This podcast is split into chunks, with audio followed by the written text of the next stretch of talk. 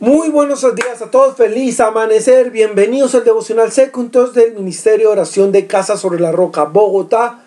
Zacarías 13:9 dice, pero a esa parte restante la pasaré por el fuego, la refinaré, yo sé cómo se refina la plata, lo probaré cómo se prueba el fuego, entonces ellos me invocarán y yo les responderé, yo diré, ellos son mi pueblo, y ellos dirán, el Señor es nuestro Dios.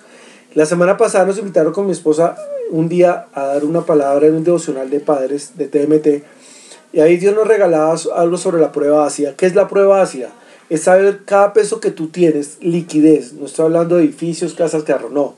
Liquidez efectivo. Por cada peso que tú tengas, ¿cuánto, peso, cuánto tienes para responder por una deuda? Entonces, por cada peso que des, ¿cuánto tienes para responder? Y allí es donde muchas empresas se revientan porque no tienen liquidez. Tienen muchos activos pero no liquidez. Interbolsa le pasó así. A unos bancos les pasó hace mucho tiempo así. Eh, y allí en la prueba así tú te das cuenta realmente cómo está tu empresa. ¿Tú crees que resistes una prueba así espiritual? ¿Eres lo suficientemente maduro o madura para decir, hey, yo la resisto sin chistear nada? Ok, si es así, ve y habla con tus hijos.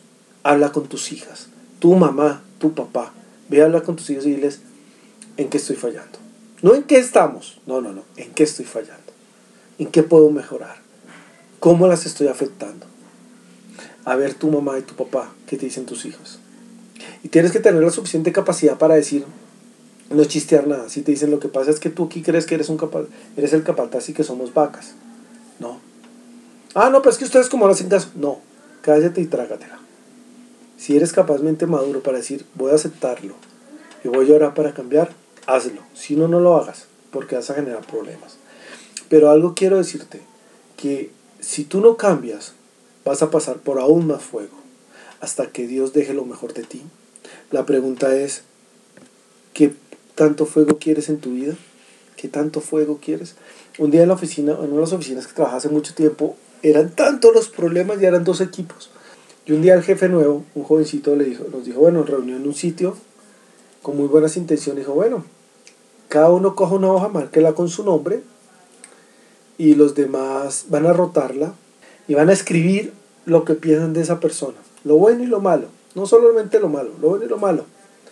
Y comenzamos a rotar las hojas. Y yo tenía un esfero rojo, yo llegué tarde a esa reunión porque estaba en otra. Y, y el, el man dijo, mi jefe dijo, Enrique con esfero negro. Le dije, mira, Pepito Pérez, mi letra es la más fea aquí, todo el mundo la conoce. Entonces, que sea con rojo con negro, sepan que soy yo el que dije. Porque uno tenía que anotar y ser anónimo. No dije, yo soy el del rojo, punto. Y pasamos las hojas y nos despachamos. A mí fueron al que menos me dieron, pero le dimos a una persona, pero de una forma tan loca. Y no era mentira exagerada, fue realidad, fue puro corazón de verdad con que dimos ese día. Y la persona se atacó a llorar y nadie me comprende. Hasta los mismos amigos de esa persona, esa mujer, la criticaron mucho. Y no cambió la persona, sigo igual. ¿Por cuánto fuego quieres ser refinado? ¿Cuál es el fuego? ¿Qué estás esperando? ¿Quieres más fuego en tu vida? ¿Quieres más fuego? Es el momento que ores y clames y le ruegues a Dios que revele qué es lo que está, qué, es lo que nos sirve en tu vida y lo queme. Que el fuego de Dios queme. Padre, oro en este día para que tú quemes las cosas las hojas secas de las vidas de las personas. Oro para que quede lo puro y lo transparente. Oro para que tú, Señor Jesucristo, nos permitas tener madurez y crecer en ti. En el nombre de Cristo Jesús. Amén y amén.